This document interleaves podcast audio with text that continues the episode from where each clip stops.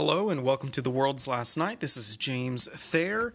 Today we're going to be in Genesis chapter 25. I'm going to do something a little different today, and that is I'm going to actually be reading next to my computer because uh, in the past I have cited a lot of things, and most of these things just pop into my head as I'm reading because I've I guess I've read enough that it, it cross references with uh, other portions of scripture or other bits of philosophy that I've learned in my life.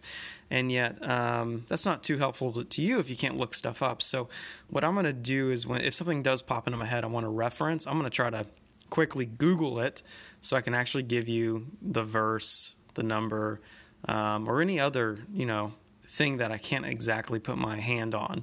So, we're going to try that out and see how it goes. Uh, today, we're going to talk a little bit about Abraham's death, and then we're going to quickly move on to his grandchildren. So, verse 20, or excuse me, chapter 25, verse 1. Now Abraham took another wife whose name was Keturah, and she bore him Zimran, Jokshan, Medan, Midian, Ishbak, and Shua. That's a good name. Jokshan fathered Sheba and Dedan. Dedan's sons were the Ashurim, Letushim, and okay these people are, are this going to tell us a little bit about who they father also. So Abraham has taken a, um, another wife after Sarah has died, and she's bearing him lots of children. That kind of lets us know that the uh, infertility issue was on Sarah's part, not Abraham's part. And the only one in here that really stands out to me is Midian, because he becomes the forefather of the Midianites. But you remember, Abraham's going to be blessed, father of many nations. These are all going to end up being different nations or some of them will, at least. All right. But then it goes on to say in verse 5 Abraham, Abraham gave everything he owned to Isaac. So once again, the child of promise is getting all the inheritance, nothing goes to Ishmael. And Abraham gave gifts to the sons of his concubines, but while he was still alive, he sent them eastward, away from his son Isaac, to the land of east of the east. Two things in there: one, concubines um, it's not a word you hear very often, and uh, but the the um, the what's the word I'm looking for? It's they still exist, and actually are like ever increasingly becoming more prevalent in modern society, but we just don't use that word for it anymore. And so I'm going to try to explain it like this and try to be as little as offensive as I possibly can. But basically, a concubine was a woman that a man would take in who they were incapable of getting married for one reason or another, or they decided not to get married for one reason or, the, or another. This could be political. Um, it could be that he's already he already has a wife. Um, they have different rankings in society, but for one reason or another, he would not take her as a wife. Now, the the wife is an honorary title, and she is given special privileges and rights. And a concubine doesn't have certain privileges and rights, but still uh, usually will engage in sexual relations unless it's something else. Now, obviously, for Christians, this is completely out of the out of the picture. This isn't something. This is once again prescribing, not not, or this is describing, not prescribing this practice. So uh, we know in the New Testament. Oh, here I get to Google something. We know the New Testament, Paul basically says that um, you know elders of the church, which are supposed to be examples for the Christian body, are only supposed to be husband. Uh, let's see, um, husband of but one wife. Let's see if I can find what scripture I am. First Tim- Timothy three two. First Timothy three two. And all right, so here he's describing what an elder in the church should be. So a church leader must, this is 1 Timothy 3 2, a church leader must be a man whose life is above reproach. He must be faithful to his wife. He must exercise self control, live wisely, and have a good reputation. Well, where does it say? Oh, here we go. This other ver- this other version, there's different versions. That was New Living. Um, English ESV, which is the more literal translation, will say, Therefore, an overseer must be above reproach, the husband of one wife, sober minded, self controlled, respectable, hospitable, and able to teach. So, concubines are completely out of the picture for uh, Christians, and same with polygamy. I mean, that is a version of polygamy. So we've kind of been through this already. But I will say this um, in modern society, a lot of people are cohabitating, which means they don't get married and they still live with each other. And obviously, in this in this case, most of the times there's still you know sexual relations and what the Bible would consider fornication. But in this regard, some of those women you could actually use this term to describe as being concubines because they are uh, they um, do not have the title, the honorary title of wife. So um, it matters a lot in, in this old society. It obviously doesn't matter in our new society. And it's kind of sad. I think if you're dating a guy and you're in that kind of relationship, you should seek to get married. Um, and I even remember I had an old boss when I had an internship. She had been dating a guy for six years and had broken up with him because he would not marry her. So, I mean, what was he thinking? He's just going to like continue to take all the benefits of living with a woman, but not give all the rights and privileges to her through marriage, which is like obviously like half the assets. It's it's a lot of stuff. It's in just introducing, even getting a wedding band and a ring and a covenant and a promise. Um, and so she was like completely heartbroken over this because she finally realized, well, this guy's never going to marry me even after six years. And so that breakup was terrible. So I would highly advise people, men and, and women, not to form that kind of relationship and to hold off on sex until marriage. So we can talk a lot more about that in the New Testament. Let's keep reading. Actually, there were two things I wanted to talk about in that. So Abraham gave gifts to his sons of his concubines while he was still alive, he sent them eastward away from his son Isaac to the land of the east. So he's sending away all these other children he has away from Isaac. So out of the promised land that Isaac's in. Verse 7 This is the length of Abraham's life, 175 years. He took his last breath and died at a ripe old age, old and contented, and he was gathered to his people. His sons Isaac and Ishmael buried him in the cave of Machpelah near Mamre in the field of Ephron, son of Zohar the Hittite. This was the field that Abraham sought from the Hittites.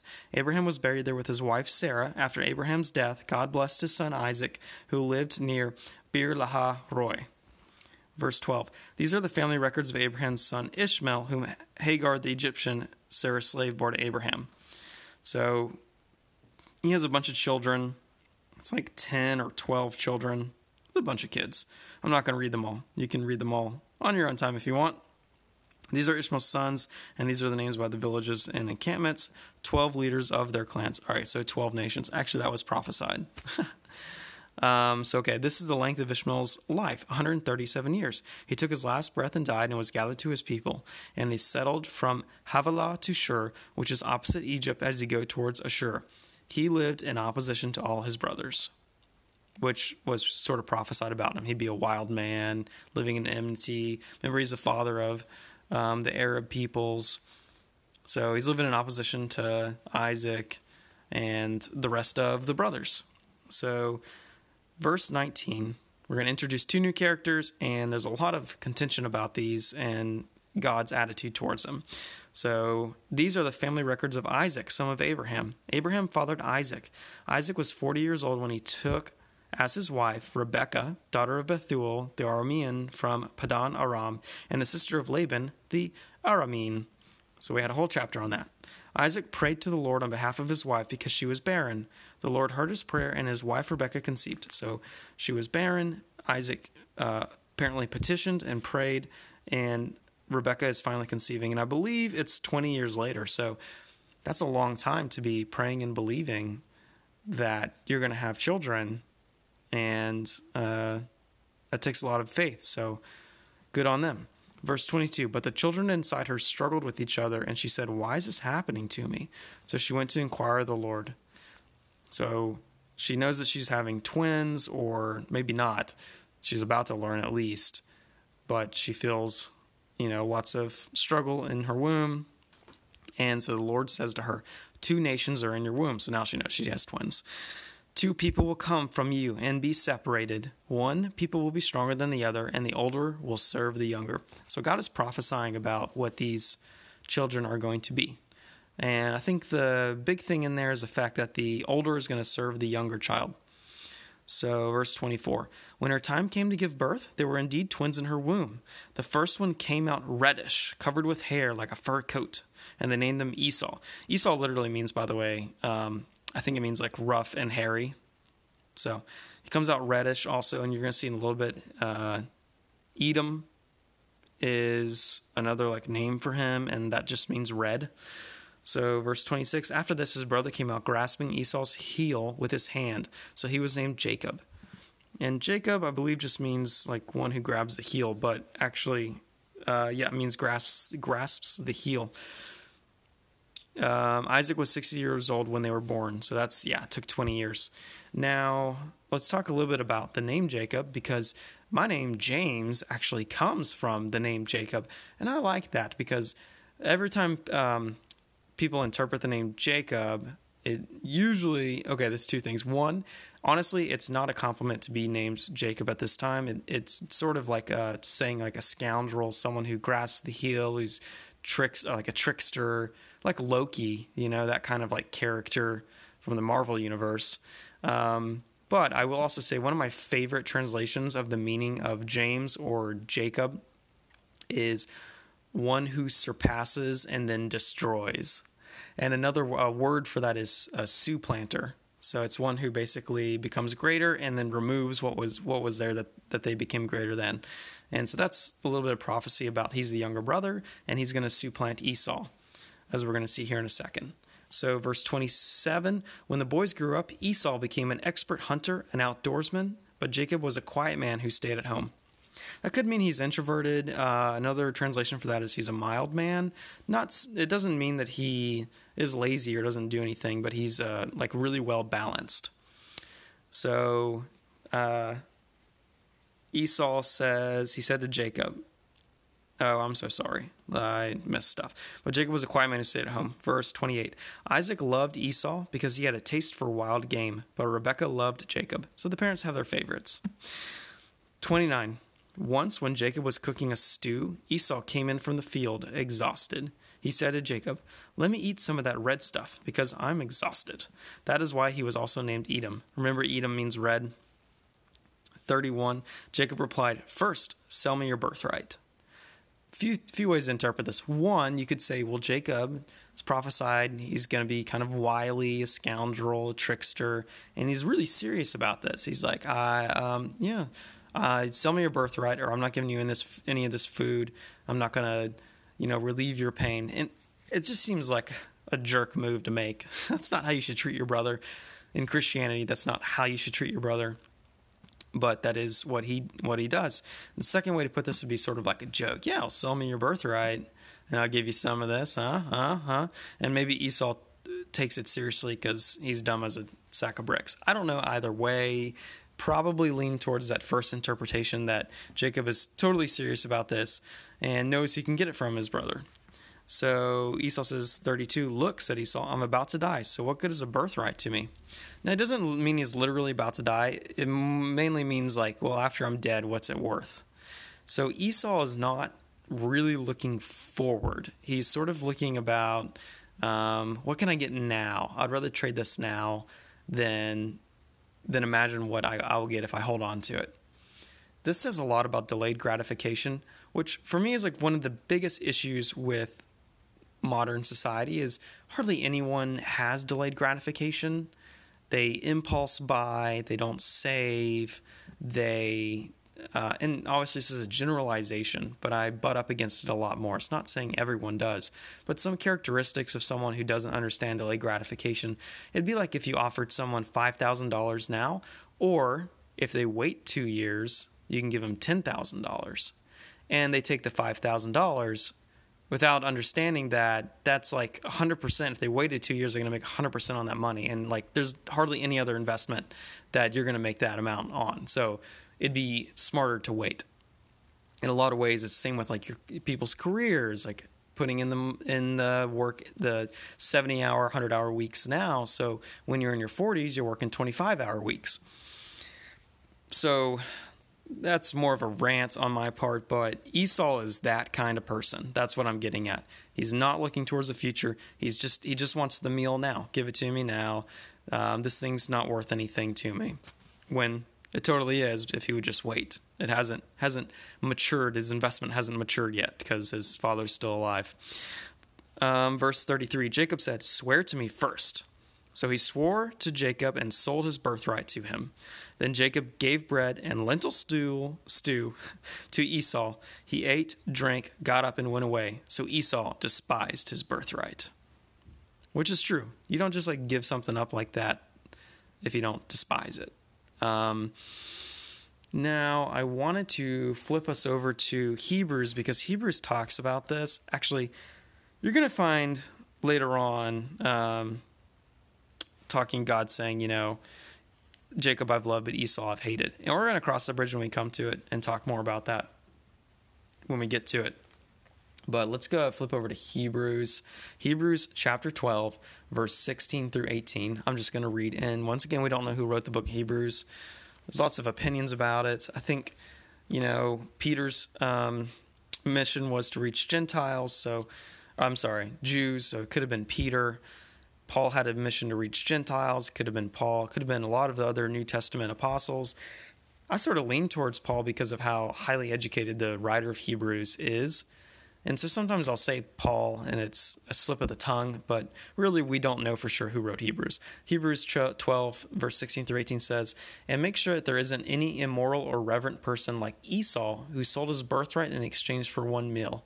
For you know that later, when he wanted to inherit the blessing, he was rejected because he didn't find any opportunity for repentance, though he sought it with tears. So Hebrews is basically calling Esau immoral and irreverent. I I understand that irreverent. I think we might find out that he's immoral, but absolutely like irreverent. He's not giving his birthright due reverence and selling it for a meal, which is just it's stupid. It's just like it's so foolish. Um so that's the end of this chapter. Like I said, we're going to talk a little bit more about God's disposition towards these two people and what that means theologically whenever we come to that verse I was speaking about earlier. Let me see if I can find that verse because I told you I would do that. Um, let's see. Jacob have I loved, but Esau I've hated. Romans 9, Malachi, Malachi 1.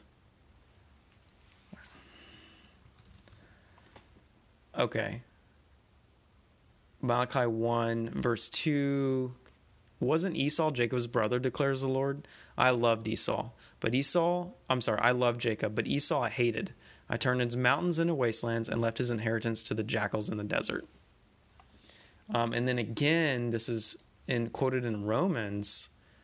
Oh, chapter 9. Oh my gosh. When we get to Romans chapter 9, uh, I'm sure I'm going to have a lot of people sort of flip out. It's one of the most difficult chapters in the New Testament to digest and interpret. It actually, like, literally sent my wife into sort of a nihilistic depression for a good two weeks after she read it. And I even I even tried to explain it to her and and and how it makes sense to me. But we'll cross that bridge when we come to it too. But yeah, Romans 9 references it too. That would be Paul writing, just as it's written, Jacob I loved, but Esau I hated. Now he's quoting that Malachi verse that I just mentioned. In any case, we'll talk about that when we get to Malachi, and we'll talk about it again when we get to Romans chapter 9.